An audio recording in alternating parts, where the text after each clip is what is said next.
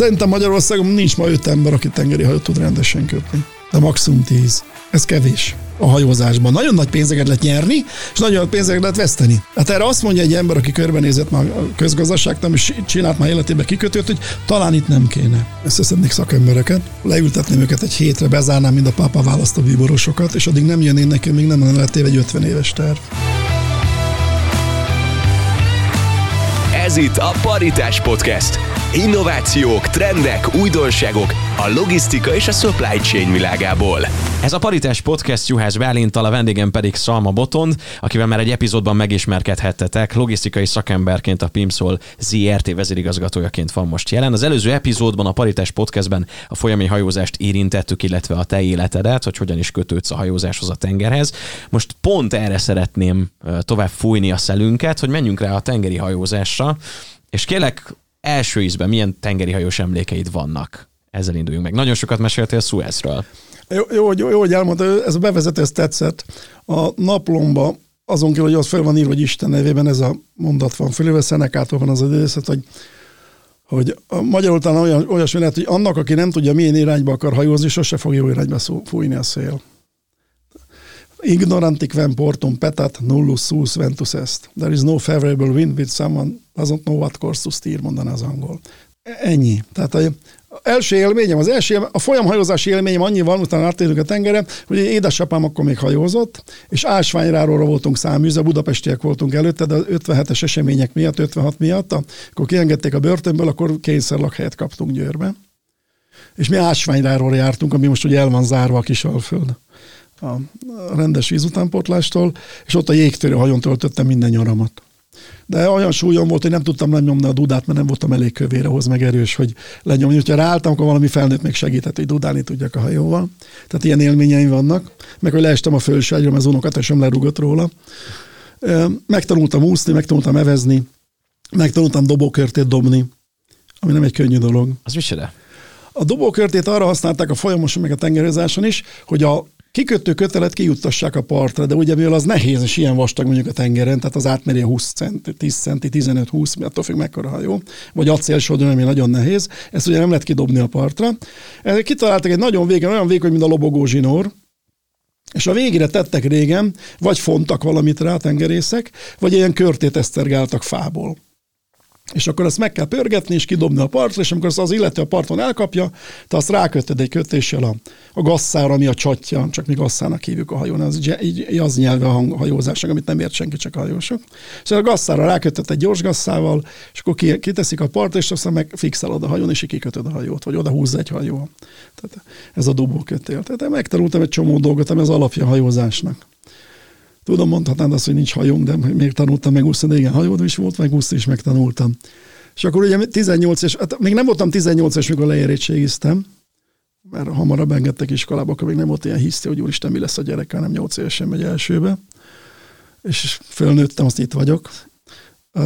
És akkor 18 éves koromban behajóztak az Aldunára mert akkor az Aldunára följártak, ugye, amit mondtam az előbb, a Szulénai csatornán bejönnek a tengeri hajók, Réni, Izolni, mint most két híres kikötőről az ukrán gabonákat most rakodják, mi oda jártunk, meg a román kikötőkhöz még akkor lehetett járni, és akkor az volt az első utam, hogy Réni, Port Said, Réni, Egyiptom, az volt az első utam a Szuezi csatorna, Hát gondolj bele, 1600 tonnát vittünk, és két hétig rakottunk. Ez a mai fejemmel, hogyha hajó tulajdonos vagyok, meg, meg vezérigazgató, meg kereskedek, akkor megölnék mindenkit. Mert ezt kb. egy nap alatt ki kell rakni. Na most, hát két hét és Arábia, hát életemben először voltam Afrikába, életemben először láttam arabot, életemben először mentem ki egy bazárba, életemben először mentem ki a, a, a piacra, életemben először éltem át ezt a hatalmas kavalkádot, ami csak a filmekben van, ott az éles. Hát utána számtalan szó kerültünk át a szuezi csatorna, ez egy kaland.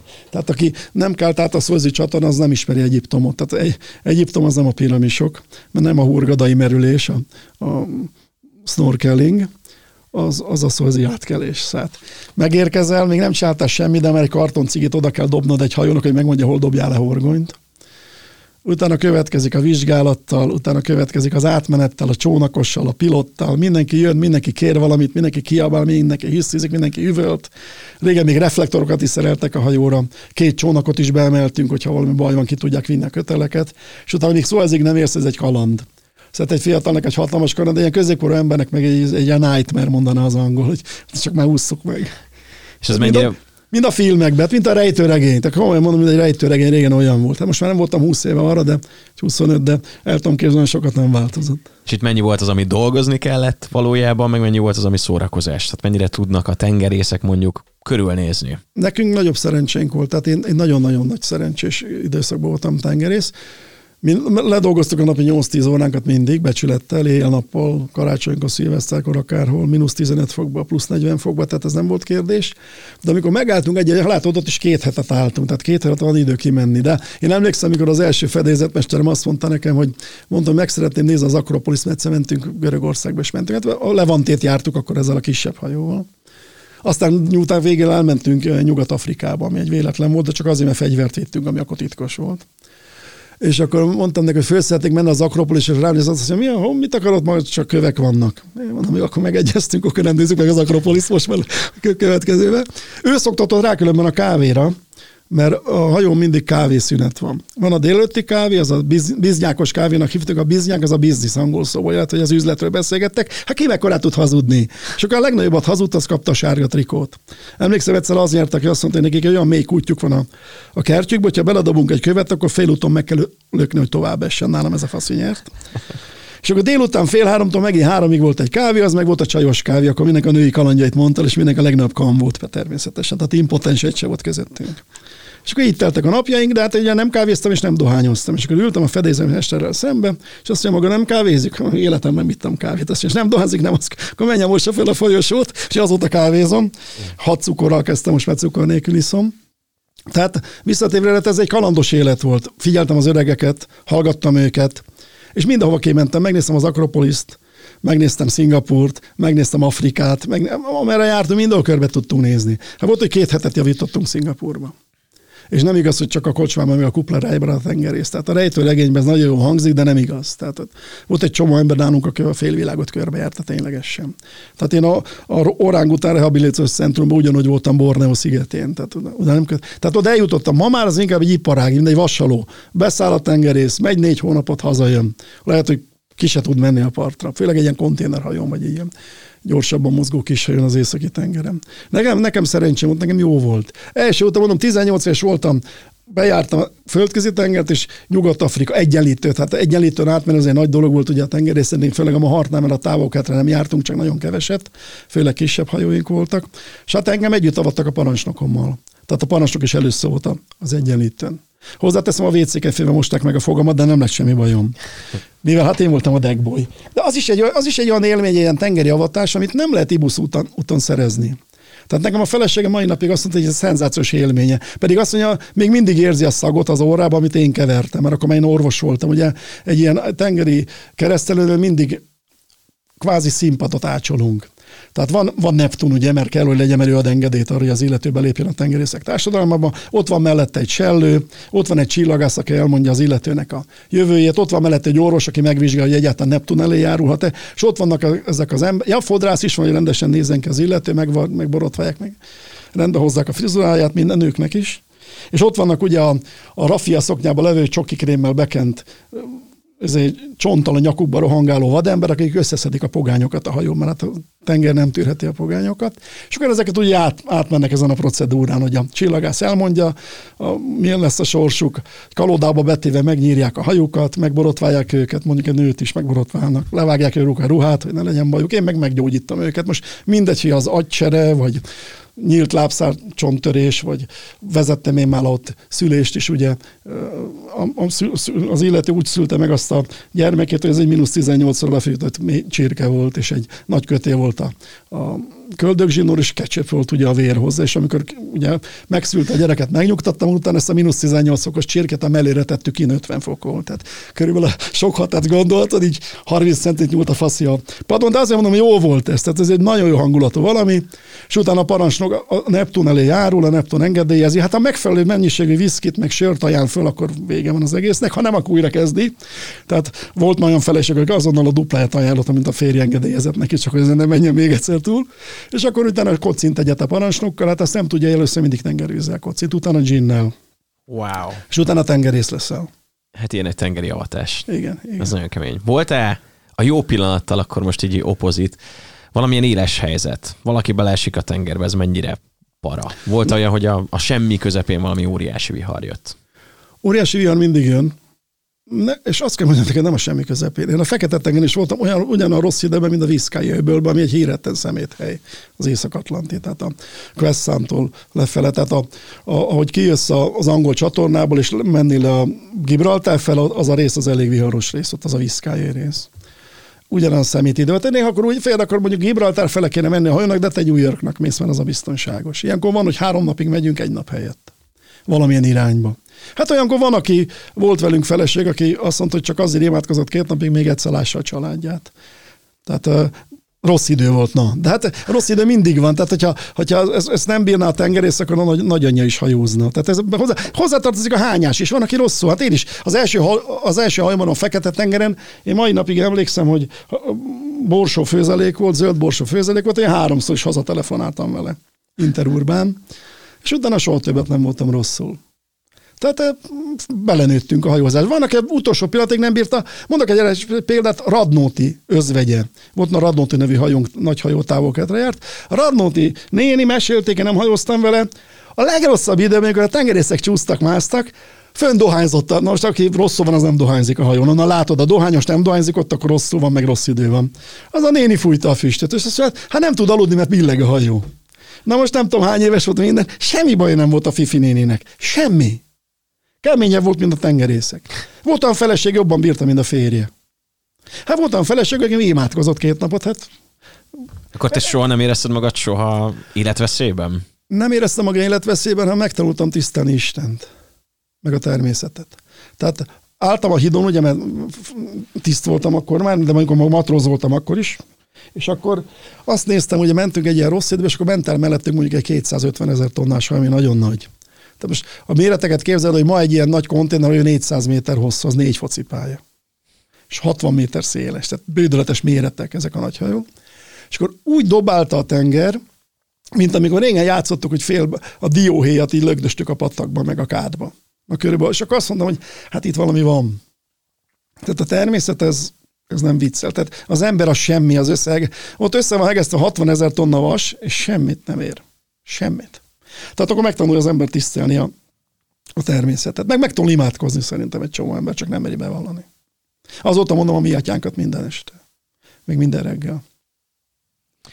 1920-hoz ugranék vissza, ugye azóta nincs tengerünk, a tengeri hajózási flottánk az meg a 90-es évek második fele, vége talán, amikor... 2005 vagy 6 badt el az utolsó hajót az utódom. De az, maka, az már a verdő. E- ezt úgy jellemeztem, mint a, tehát mikor oda kerültem a Maharthoz, akkor úgy éreztem magam, mint egy mentőtiszt, akit kihívnak egy balesethez, egy tömegbalesethez, és akkor körbe kellett néznem. Ott volt a tengerhajózás, halott. Tehát amikor halott valami, ezt betakarod. Ott volt a folyamhajózás, az, az nagyon beteg volt, ezt elkezdett gyógyítani. És ott volt még a kikötő, ki volt ficamodva az új, azt meg leütetett az árokpart, hogy várjam. A tengerhajózásnak volt több felfele ívelő szakasza. Ugye amikor Horték megnyitották a Dunát a folyam tengerőzés előtt a 30-as években, az egy erőteljes löket volt, meg ugye voltak hajóink, de az Adrián, de körbejártuk a világot, tehát magyar hajók Ausztráltól, Új-Zélandon keresztül, Amerikáig mindenhol jártak. Akkor jött a háború, elvettek, elloptak mindent, az, a maradékot az oroszok is elvitték haza, ugye, hogy szokták. Nem csak a Teretyakov képtárat rakták teli, hanem a, a Például a norvég típusból százat építettünk nekik. Az, azért hívtuk norvég típusnak, mert az első ember norvégok rendelt az hajótípus. Tehát Magyarországon, Budapesten hajót gyártottak. Tengeri hajót, nem is akár miért. Kiváló minőségét. Ebből százat építettünk jóvátételbe. Hat darab maradtam a harcflottában. És akkor a 70-es évek vége, mikor én elkezdtem hajózni, és a 80-es évek közep az volt a, legjobb korszak a hartnak. Sok hajó, 20, 20 több hajó, körbe a világon, és úgy ment az egész. Ott két dolgot, ott, ott azt tévesztett el a, nem tudom, hogy ki, mert akkor én csak egy kis gépezetben vagy kis láncszem voltam, ugye akkor nem láttam semmit. Akkor azt hittem, hogy a, a vezérigazgatóságon csupa idióta dolgozik. Mióta vezérigazgató voltam, ez, ebben nem vagyok teljesen biztos, de lehet, hogy igazuk volt. Tehát nem láttam az egész spektrumot át. De ott az volt a baj, mert mondták nekem, mert én adtam el például a Vörös Martit, az az ászlós hajónkat, hogy miért adtam el a hajót. Mert én ezzel megöltem a hajózást. Mondom, gyerekek, Nem az a baj, hogy eladtuk a Vörös Martit 20 évesen, mert az egy olyan átlag életkor, aminél el adni a hajót. Mert egyszerűen nem működik jól, tehát nem tudod biztosítani, sok baj van vele, főgépet kell cserélni, a lemezei elvékonyodnak, ezer baja lehet, ma az már nem, olyan biztos, nem is biztosítják annyi pénzért, nem is kapsz olyan jó árukat rá. Mondom, az a baj, hogy a 20 év alatt, amíg ment, nem tettünk félre az új Vörös Marti árára. Tehát amit mondtam az elején, hogy hogy kell gondolkozni. És mondom, ez a gondolkozás vagy nem volt meg az emberekben, vagy nem engedték meg neki, ezt és nem tudom eldönteni. Tehát minden pénz úgy kiszivattyúzódott a, tehát amikor én a Mahartot átvettem, szerintem olyan mínusz 10 millió dollár volt a tengerhajózásban. Mínusz 10 millió dollár, nem tudsz mit kezdeni. Az bezárni, eltemetni a halottat, ennyit tudsz csinálni. Szép csendesen elkezdtem eltemetni a tengerhajózást, csendesen, volt tengerezként eltemetni a tengerhajózást, körülbelül el tudod képzelni, milyen érzés. És az orosz államadosságos hajókat tisztessége megpróbáltam átvenni. Az orosz államadosság nem tudom mennyit tudsz, ennek az volt a lényeg, hogy a rendszerváltás után az oroszok egy csomó pénzzel tartoztak nekünk még a szocialista KGST időkből. Mivel ezt készpénzzel soha nem foghattuk volna meg, ezért államközi egyezmény született arról, hogy mi valamit vásárolunk az oroszoktól, és azt kvázi ingyen megkapjuk, mondjuk zsigulit, vagy tejet, vagy tengeri hajót, és akkor kapunk egy tengeri hajót 6 millió dollárért, és akkor 10 milliót leírnak az államadosságból. Az arányokat mondom csak. A tengerhajózásnak pont ez volt az arány. Amikor én azokat hajókat átvettem a háromból egyet, mert kettőt átvettek már előttem, és hármat még én átvettem egy másik típusból, az, az például 6 millió 90 ezer dollárt kellett befizetnünk a magyar államkincstárba 30 napon belül. Akkor az 2 milliárd forint volt, nem volt kis pénz, és ez 22 évvel ezelőtt volt. Na még azért én kerestem gyorsan 410 ezer dollárt, mert eladtam másnak, és aztán befolyt a pénz, és 30 napra lekötöttem, azon még kerestem 30 ezer dollárt a Mahartnak, és aztán befizettük az államkincset, a többi pénz a Mahartnál maradt. De 410 ezer dollár nem elég ahhoz, hogy egy tengerhajózást fenntartsál, de elég ahhoz, hogy a folyamhajózás segítsd mondjuk, vagy a kikötőt. Ja, és amikor kineveztek vezérigazgatónak, azon a héten lebombázta a NATO a hidakat Belgrádba, tehát a folyamhajózás is megállt.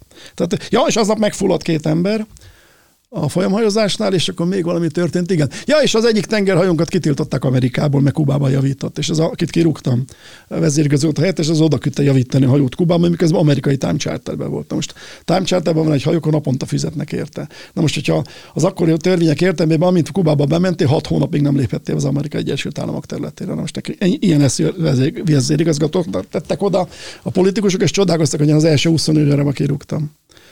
És akkor akkor ez ment volna, tehát a tengerozásnak ez lett volna a vége. Újraindítani szerintem nem tudjuk, bárhogy szeretném.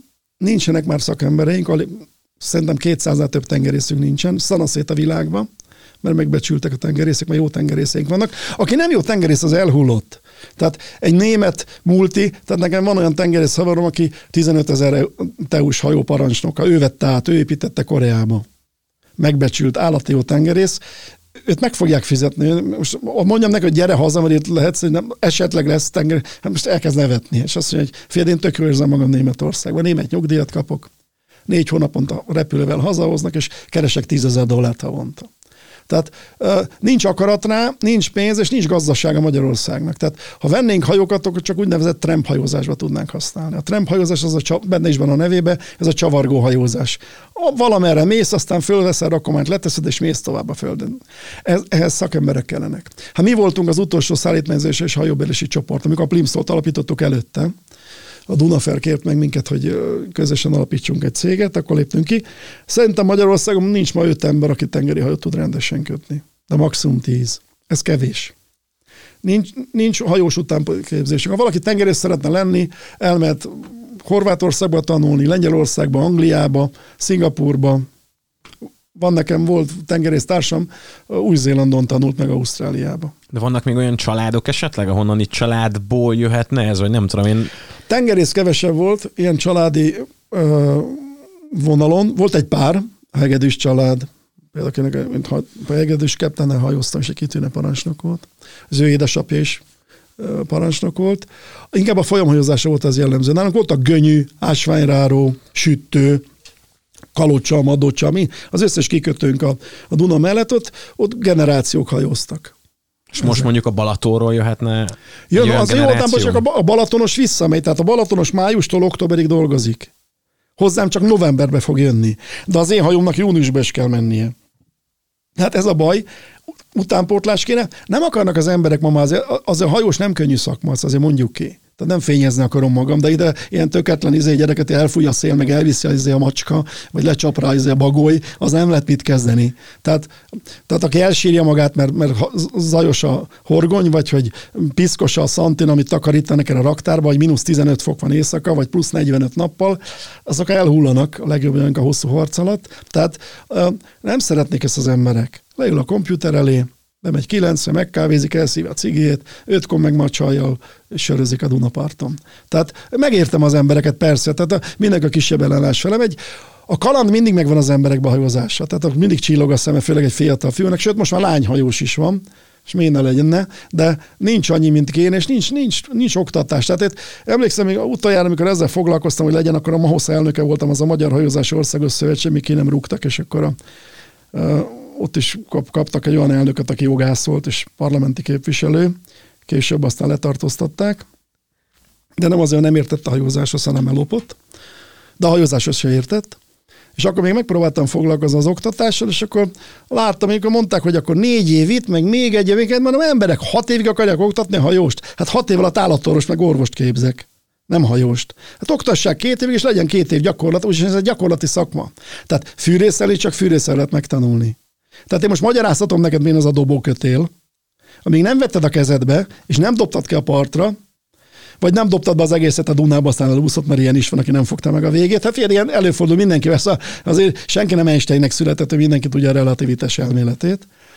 Akkor, akkor, akkor, akkor nem érek vele semmit. Tehát most kézed megérkezik egy ilyen minden ellen beoltott valaki a hajóra. Hát fél rá kell írni, hogy vigyázz hajó és utána föl kell tennem rá egy mentő mellényt, meg le, lehetőleg egy ilyen futó macskát, mint régen a kutyáknak, hogy ne arapja meg a szomszédot a komandor. Tehát ez nem tudsz mit kezdeni.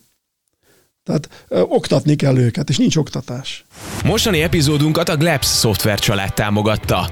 A Glebs olyan logisztikai megoldásokat kínál gyártó cégek és logisztikai raktárak számára, amelyekkel a tervezésétől a rakodás végéig kezelhető a telephelyen felmerülő összes szállítmányozási és rakodási feladat. Megoldásai között szerepel a Time Slot Management, a Yard Management, a Transport Management és a raktári konzol szoftver. Legújabb fejlesztésük a Self-Check-in terminál, ami önkiszolgáló felületet biztosít a rakodási helyre érkező sofőrök számára a bejelentkezéshez, így kontaktusmentessé teszi a járművek érkeztetését. Több információért látogass el a glebs.me weboldalra.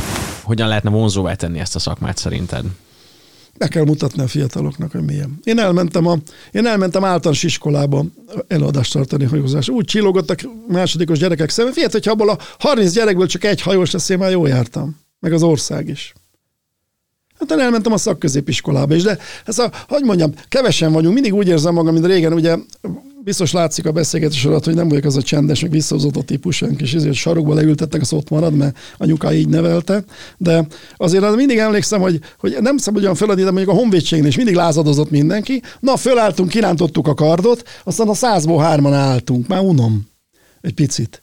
Tehát egy kicsit többet kéne másnak is beletenni, de ez nem azt, hogy nem állok fel újra, és nem megyek neki újra. Néha elfáradok, akkor iszom egy sört, azt másnap újra indulok. Tehát de, de ezt csak így tudod, a példa. Hát a gyereket se úgy neveled, hogy vered, hanem hogy példát mutatsz. Tehát jó példa, az megjegyzi. Tehát be kéne mutatni ezeket a szakmákat az embereknek. Hát milyen szakma van bemutatva az embernek? Hát lehető, lehetőleg legyél nerlovak. Hát ez nem szakma. Tehát hát van, akinek szakma, de akkor inkább álljon a sarkon, azt többre becsülöm. Valamilyen szinten kapcsolódik a Koperi és Rékai kikötő bocsánat, Trieste kikötő ehhez, amit említettél. Beszéljünk a folyami hajózás után a tengeri hajózás külhoni részeiről, ami a magyar vonatkozás. Lesz ennek a Kóperi kikötőnek, vagy akár ennek a Trieste kikötőnek jövője? És hogyha lesz, akkor mikor? Szakemberként azt kell, hogy mondjam neked, hogy a Trieste kikötőnek a tényleges és jó működésnek körülbelül annyi esély, mint kurvának a jámborságra. De ha szakmailag jobban ki kéne fejtem, azt mondom, hogy nulla értelme van. De valami értelme biztos, hogy megcsinálták, de hogy nem hajózás értelme, ez biztos. A kikötő fontos és jó, mert a kikötő végül is egy csomó pont, olyan, mint a metroállomás.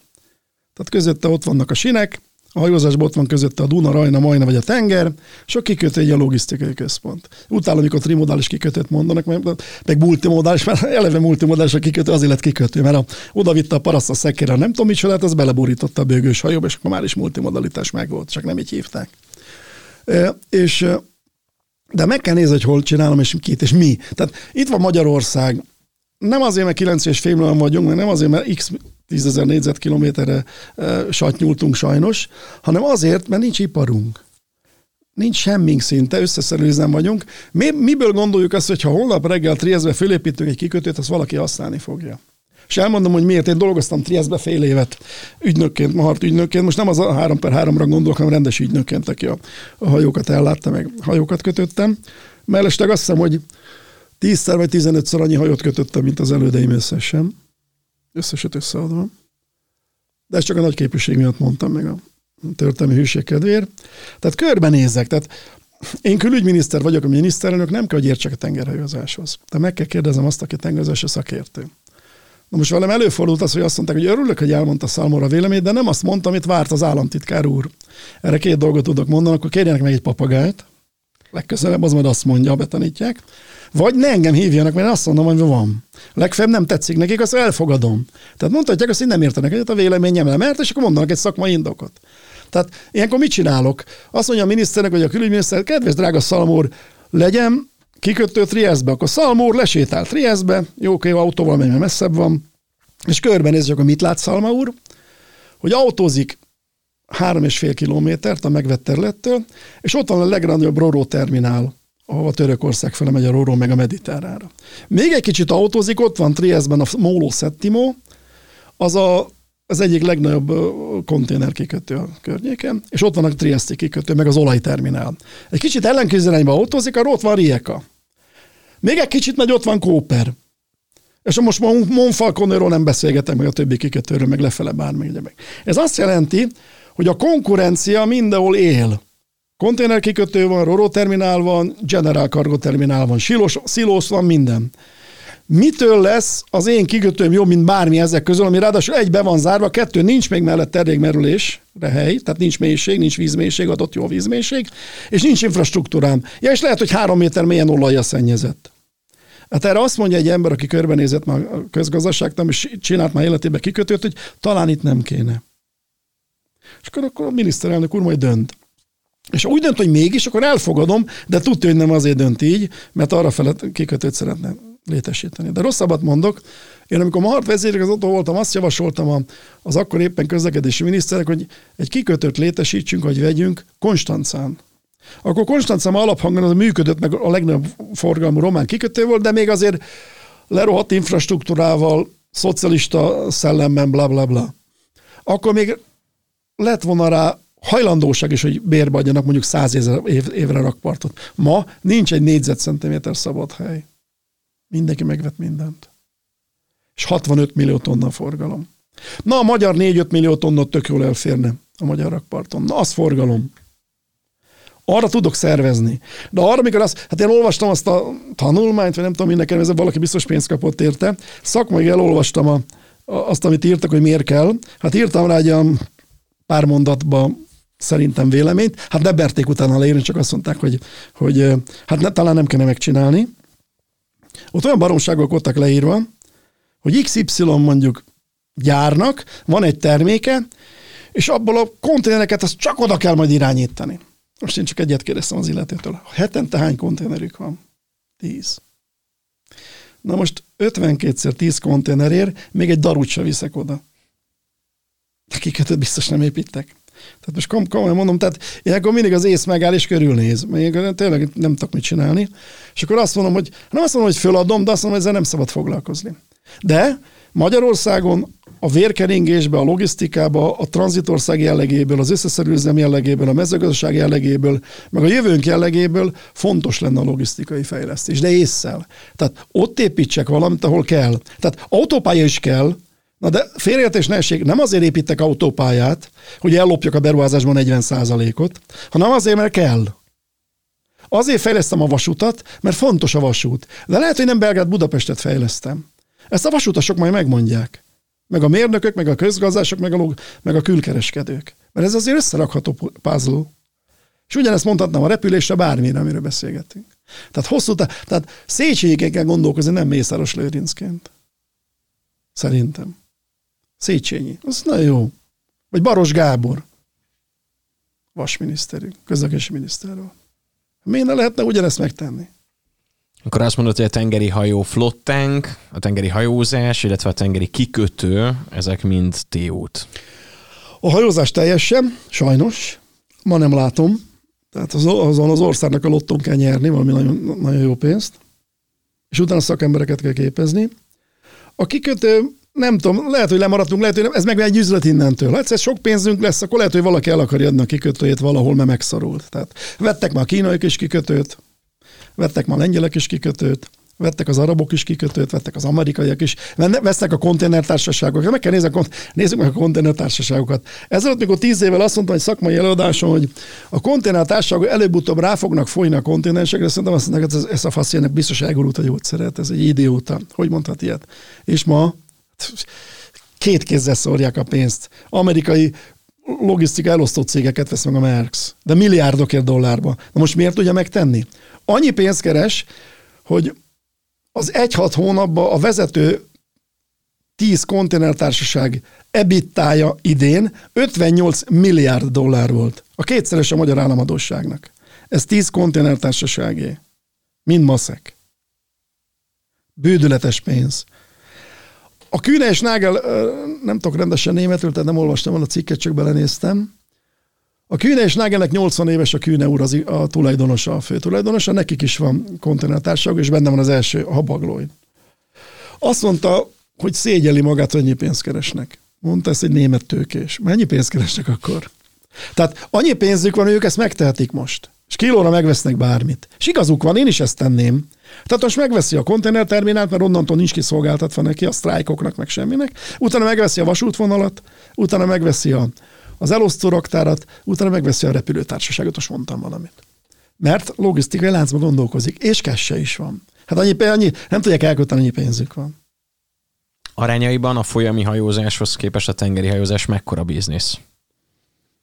Most jó, de 8-10 évig rossz volt nekik. Tehát a, a, annyira volatilis, meg annyira, annyira szaladgál, hogy, hogy ezt is csak távol, távlatokban lehet nézni. Tehát Gondolj bele, hogy van olyan, volt olyan, aki, aki a tervet adta el, a, a hajó, ezek orderbookoknak hívják, amit a tengerhajót akarsz építetni. És beírják az orderbookban, mondjuk Koreába, hogy én megjegyeztem a korai társasággal, hogy 10 konténerhajót építek 2024 és 2027 között.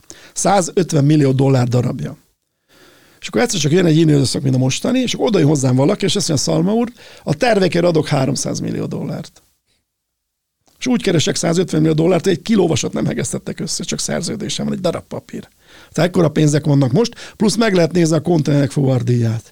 De ugyanakkor a tankerek most kezdtek pénzt keresni, hogy ilyen magas az olajár. Előtte veszteségesek is voltak, vagy nullszaldósok voltak. Tehát itt, itt nagyon hamar át lehet esni a veszteségbe a hajózásban. Nagyon nagy pénzeket lehet nyerni, és nagyon nagy pénzeket lehet veszteni. Tehát az a hajó, amelyikre tesznek 20 ezer konténert, és most kerek számba beszéljünk, adnak 15 ezer eurót minden konténerére, szorozza 20 ezeret össze 15 ezerrel. Az annyi pénzt keres az a hajó. Hiába jön át a szolzi csatornán, hiába fizetem agyon a parancsnokot, fizetem a biztosítást, az üzemanyagot, a nem tudom mi micsodát. Hát üzemanyagban egy ilyen hajó egy nap 200 tonnát fogyaszt. 200 tonnát. Nem litert, tonnát. De még azon fel annyi pénzt keres, hogyha Két évig tart egy ilyen periódus, már pedig most tart. Ez a két év alatt az új hajóárát megkereste. Most láttál te ilyen, ilyen return of investmentet, ilyen roit? Hát nem látsz ilyet. Jó, kivéve a politikai izé, dolgokat. Ilyen, ilyen, ilyen befektetés nincs. Hogy veszel egy eszközt, ilyen értékkel, és a 24. hónapban kész, minden, onnantól csak kasszálsz. Addig is kasszálsz, de onnantól semmi, sem, semmi bajod nincsen, mert még 15 évig fogod használni, vagy 10 évig, és még használt hajónak eladod, és ha nem használt hajónak adod el, akkor roncsnak adod el, ami még, még pénzt fog keresni. Tehát most ebben a periódusban van a része a tengerhajózásnak. De lehet, hogy a bölkerjerek már máshogy gondolkoznak. Mert most például elkezdett esni a Baltic Exchange, az a, az a londoni hajózási tőzsde, ennek a három magyar tagja volt összesen a elmúlt 150 évben, az egyik én voltam a, a, a, a tőzsdének ugye mindig nézik a, a számait, meg a napi teljesítményeit. Az úgy ugra-bugra, meg úgy pulzal, hogy ember nem követi. Erre most már fogadnak, és ilyen futtyúcsöröket is lehet rákötni.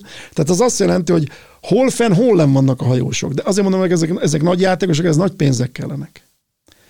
Úgyhogy, úgyhogy én, én úgy érzem, hogy ebben, ehhez mi kisfiúk vagyunk. A folyamhajózás szintén szenvedett egy tízest, az elmúlt tíz évet. Gondolj bele, volt olyan év az elmúlt tíz évben, hogy 161 napig nem volt jó víz a Dunába. Most ha nem volt jó víz, az azt jelenti, hogy nem tudtál optimálisan rakodni. Azért 365 160 túl nagy arány. Azon belül volt olyan, ahol el lehetett a hajózás, mint például most. Hogy volt, hogy állt mindenki. És arra várt, hogy tovább menjen, mert egy méter 20 cm emelése, hát egy 8 gyerek átsétál a Dunába. Azt nem lesz vizes a feje. A, ezt pedig egy, egy, egy olyan példával tudnám érzékeltetni, mondjuk, hogy megrendez tőlem egy kamion árut Budapestről Konstancára.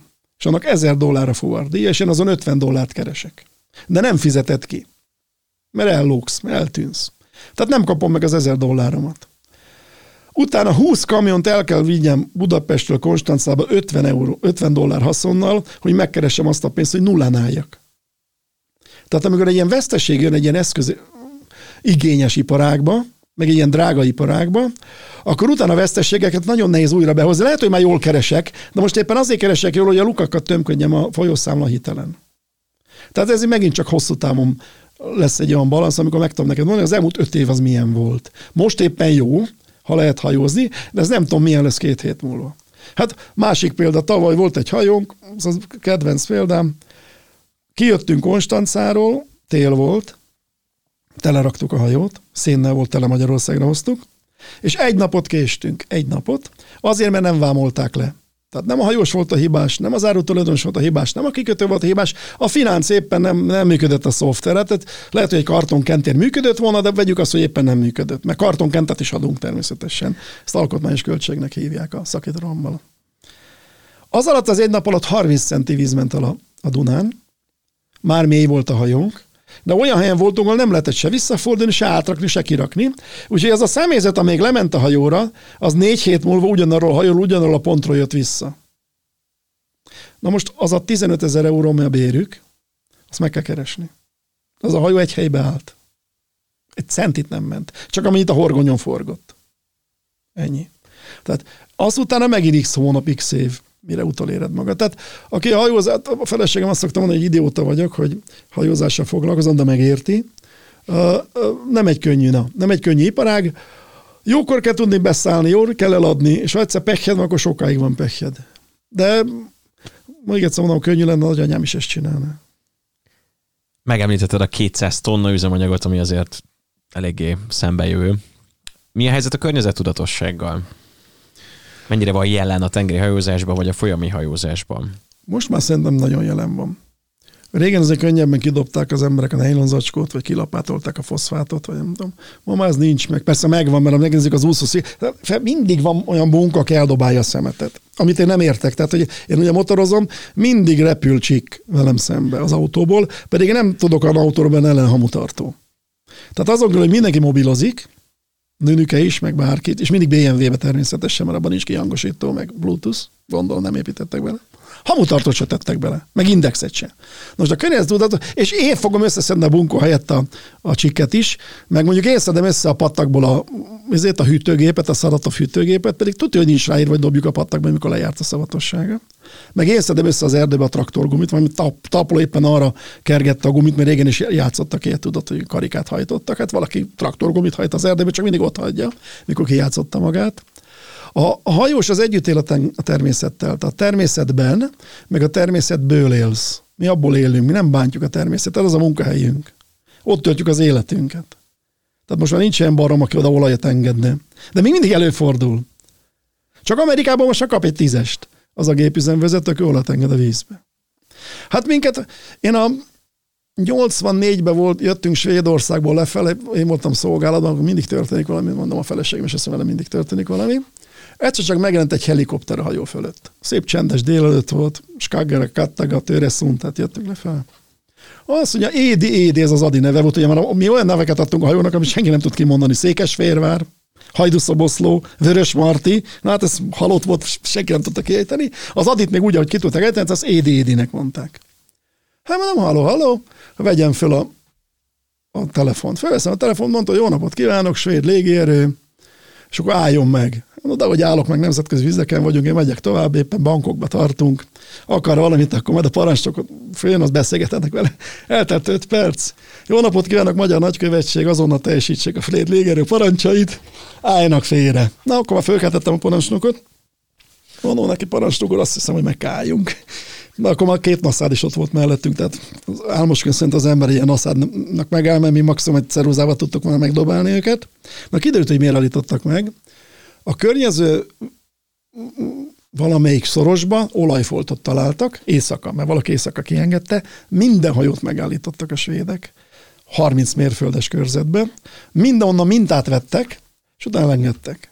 Természetesen, milyen lett volna mint, akkor a, még mai napig valaki is ott sitten lenne Svédországban, de mondtam a gépüzemvezetőnek, egy kicsit ideges volt, láttam rajta, mert ott izzadt, mint kombács a ladikban, amikor evez, hogy, hogy mondtam neki, hogy fél megtanul svédül, a svéd börtönök tök jók. De ez ennyire nem vett ezt a humort, azt láttam rajta, hogy, de aztán nem mi voltunk a, a tettesség, de akkor már ennyire figyeltek a tengerre a svédek, és az a 80-as évek közepén. Tehát figyelnek rá a tengerészek, vigyáznak rá a tengerészek, a hajósok is, minden környezetszennyezés, az is, hogy kilélegezzük a, a, a széndiokszidot. Az is, hogy utat építek. Az is, hogy, hogy kivágok három fát. Tehát, de hát könyörgöm, szóval nem bogarat teszünk, meg nem mezitláb járunk, nem, nem állatbőrbe járunk. Tehát ez a, hogy úgy a néphűítés, hogy ja Istenem, meg ökolábnyom, meg nem tudom, és ökolábnyomokról beszélnek, azt mindenki vissza a magángépébe, az hazarepül. Tehát ez nekem egy kicsit ilyen néphűítés, ilyen parasztalkítás. A tényleges környezetvédelem ott kezdődik, ugye, hogy úgy gyűjtöm a szemetet, hogy már mi is gyűjtjük Magyarországon, de a gyereket is megtanítom rá.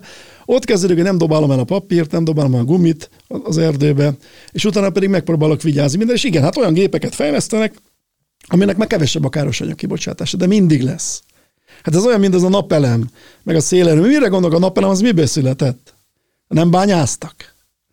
Azt megnézte valaki azt az ökolábnyomot? Meg hogy mennyit kapott a bányász gyerek Zimbabvébe? Azt senki nem nézi meg. Te hol húzod meg a határát annak, hogy te mennyire vagy a környezet iránt elkötelezett, vagy mennyire kicsit ellenszegülő? Abszolút elkötelezett vagyok a környezetvédelemnek, és abszolút ellenszegülő vagyok, és abszolút ellene vagyok a, a, a, az anarchistáknak.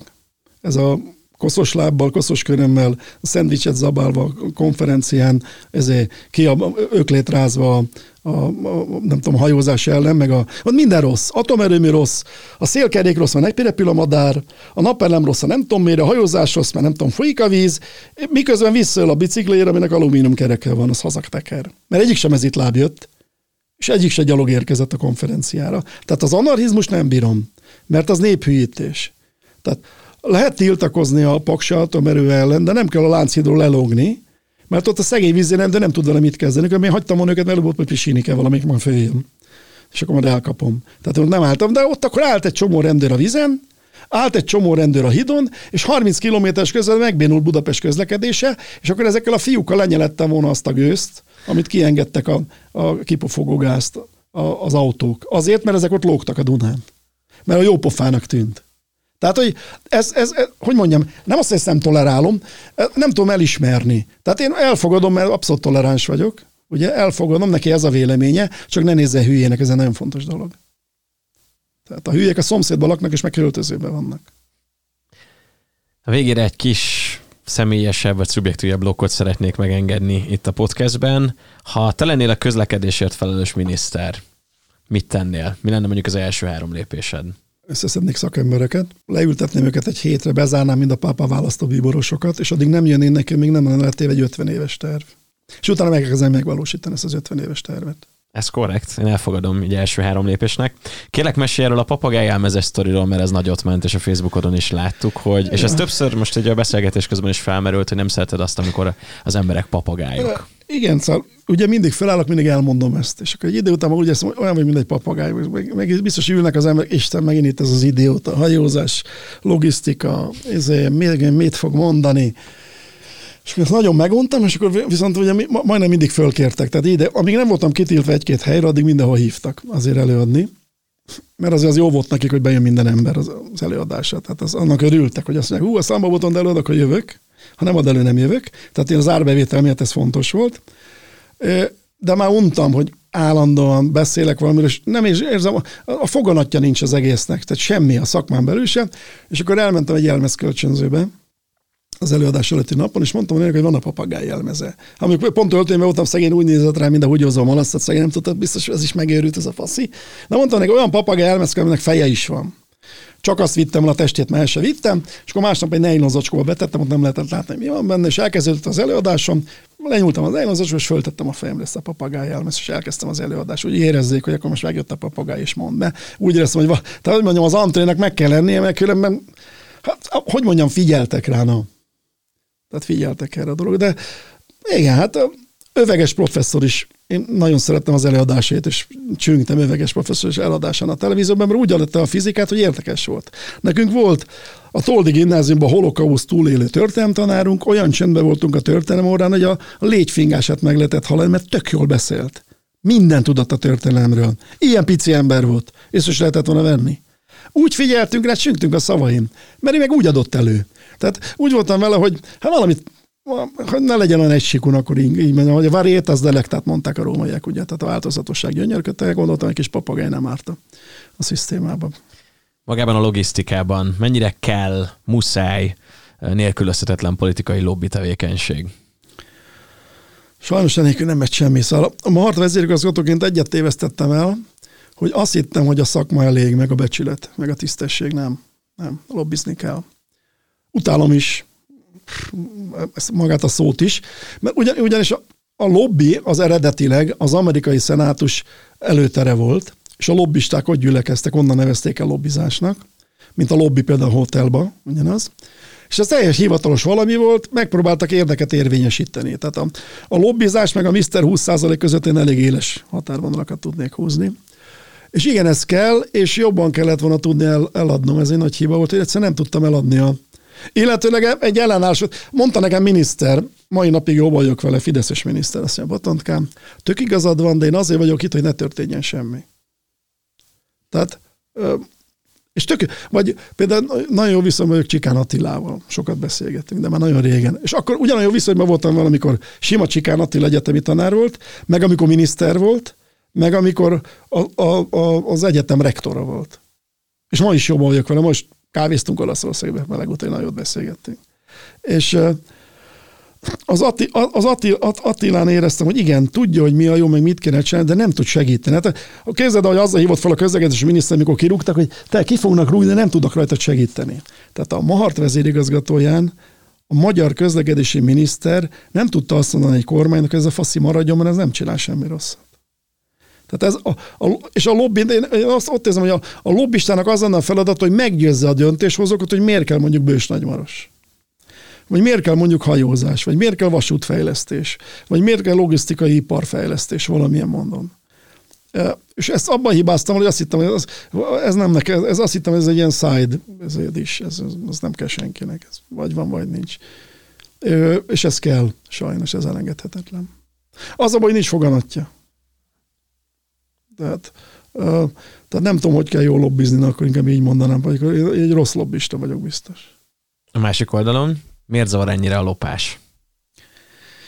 Azért, mert a, ez mindig other people's, mert OPM businessnek hívom. Tehát mindig a másik ember pénzét csinálják. Azért bosszant a lopás, mert az nem zavar, hogyha valaki éhes és lop egy kiflit a közértbe. Egyáltalán nem zavar, hogy leszedi az almát. De amikor az egész almafát kivágja, az idegesít, és nem ültet helyett a másikat. Tehát amit a, amit a példában mondtam, kell autópályát építeni, nem, hogy már 40%-ot elvigyenek. Hát én amikor a, most már elmondhatom, mert régen volt, elmondtam volna akkor is, tehát nehogy azt hitt, hogy félek bármitől is. A Dunafernél kineveztek vállalati biztosnak, mert nem indult el a logisztika. Mi a Dunafernek dolgoztunk, mint Plimsoll a Dunafer a cégének voltunk résztulajdonosai, csak mondták, hogy a menedzsmentet nem akarják az asztal körül látni négy menedzsert, csináljunk egy céget, az lett a Plimsoll, és akkor mint cég ott ülünk az asztalnál, és én, mint cégtulajdonos képviselem a, a menedzsmentet. És az volt a szakmai része. És akkor az akkori igazgatóság érezte, hogy ott a belső, mert mi megcsináltak a külső logisztikákat jól. Tehát az azt kell mondjam nagy képviségnek, hogy az világszínvonal volt a logisztikájuk. De a belső döcögött, és mondták, hogy a logisztikai céget felállították, de fél év alatt nem történt semmi, és akkor mondták, hogy legyek vállalati biztos, adtak rá hat hónapot, hatodik hónapra rendbe lett téve, annyit idézek, ami benne volt a igazgatóságnak határozatában, Szalma Boton beszámolóját szokatlan hangvétel ellenére elfogadtuk. mert ott elmondtam, hogy mik a bajok, meg mit kell csinálni. Ott egy pár vezérhelyettes azért izzadt, mert mondtam nekik, nem az a baj, hogy a kézlabda csapat pénzét beleteszed a autóbuszjavításba, hanem nem szólsz róla. Plusz annyi pénzt kell beletenni, hogy még maradjon a cégnél, és még jobb meg legyen javítva az autóbusz. Tehát az arányokat nem érzik az emberek. Igenis, egy Dunafer segítse a kézilabdát. Igenis, egy MVM segítse a Fradit. Most direkt mondom ezt a példát, mert most éppen segíti. Tehát ugyanis pénzt termel, a, de közpénzt termel, és a közpénz nem veszíti a közpénz jellegét. A matolcsúra sajnos nem értek egyet. Én értem, hogy ezt mondja, csak szerintem egy baromság. És a másik, én kezelem a, mondok egy példát, egy egyházközség pénzét most már 30 éve kezelem. Onnan sose hiányzik semmi. Mert kétszer úgy felelek érte, mint a saját kasszánkért otthon. Mert a köznek a pénzét kezelem. És akkor tényleg, mint Szent István, vágják le a kezemet, ha hozzányúlok. És ettől nem tudok eltérni. És még egyszer mondom, nem az a baj. Mondta, ezt is egy politikusnak mondtam ezt a példát, mikor ma hart vezérigazgató voltam, csak vagy nem értette, vagy nem akarta érteni. Mondom, ide figyelj, a mahart olyan, mint egy beteg tehén. Nincs teje. Én vagyok az állatorvos, ide jöttem most, meg a Parasz bácsi egyben. Orvosságot adok neki, legeltetni fogom, újra formába hozom, és lesz 60 liter teje. De ebből a 60 liter tejből nem véhetsz el 30-at, maximum 6-ot. 54 liter marad az országnak. Vagy másik példa, Dunapláza mögötti terület, biztos láttad, be van már építve. Abból 10 hektár a harté volt. Én voltam az igazgató, megérkezett a vevő, Tel Avivból jött a gépe, nagyon jól beszélgettünk, első mondata az volt, én nagyon jóba vagyok Orbán Viktorral. Válaszoltam neki én is. Innentől rájött, hogy ez az ajtó ez nem nyílt ki, Onnantól még jött, jött hátulról, mint a fodrász, hogy szoktak ézni, de azért végén a tárgyat ért. Azt mondta, kell ez a 10 hektár neki. Hát mondom, nézd, ez nagyon jó ötlet, de nem megy. Én a Mart vezérigazgató vagyok, ez a nemzeti vagyon része, ezért én felelek, de nekem van egy nagyon jó ötletem. Ezt bevisszük egy közös székbe, én, mint Mart beviszem ezt a 10 hektárt, maga meg épít.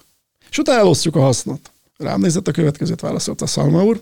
Maga egy nagyon jó vezérigazgató, de inkább megvárom, míg nem lesz az és az ő élet a terület. De én már nem voltam vezérigazgató. Na ezért zavar a lopás. Ugye ezzel indítottuk a beszélgetést, hogy hányszor ért hátrány az életben azért, hogy kimondod, amit gondolsz. Volt olyan, amit megbántál, hogy kimondtad? Volt olyan, amikor nagyon-nagyon közel kerültél valami végzeteshez, vagy bármihez? Jött egy olyan telefon, egy olyan hívás, egy olyan, nem tudom, itiner, hogy, hogy ezt így nem kérem. A üzenő ember mindig jön, meg telefonon nem érdekel. Tehát úgy vagyok vele, mint a török szultán a besúgóval. Odaadja neki az aranyat, csak a bőrébe beteszi. Zárjuk ezzel a beszélgetést. Szalma Boton, nagyon szépen köszönöm, hogy eljöttél. Nagyon sok mindent tanultam tőled a mai epizódban, és bízom benne, hogy a podcast hallgatók is. Köszönöm, hogy itt lehettem. Paritás Podcast a következő hónapban is lesz a logisztika életéből, a hazai logisztikai fejlesztésekről, azok múltjáról, jelenéről beszélgetni fogunk nem sokára is. A Spotify-on és az Apple Podcast-ben megtalálod a következő epizódokat is. Keres bennünket bátran, és természetesen be is tudsz bennünket követni, csillagozni, ezzel pedig értesülsz a következő epizódokról és a folytatásról. Minden jót, további kellemes podcast hallgatást!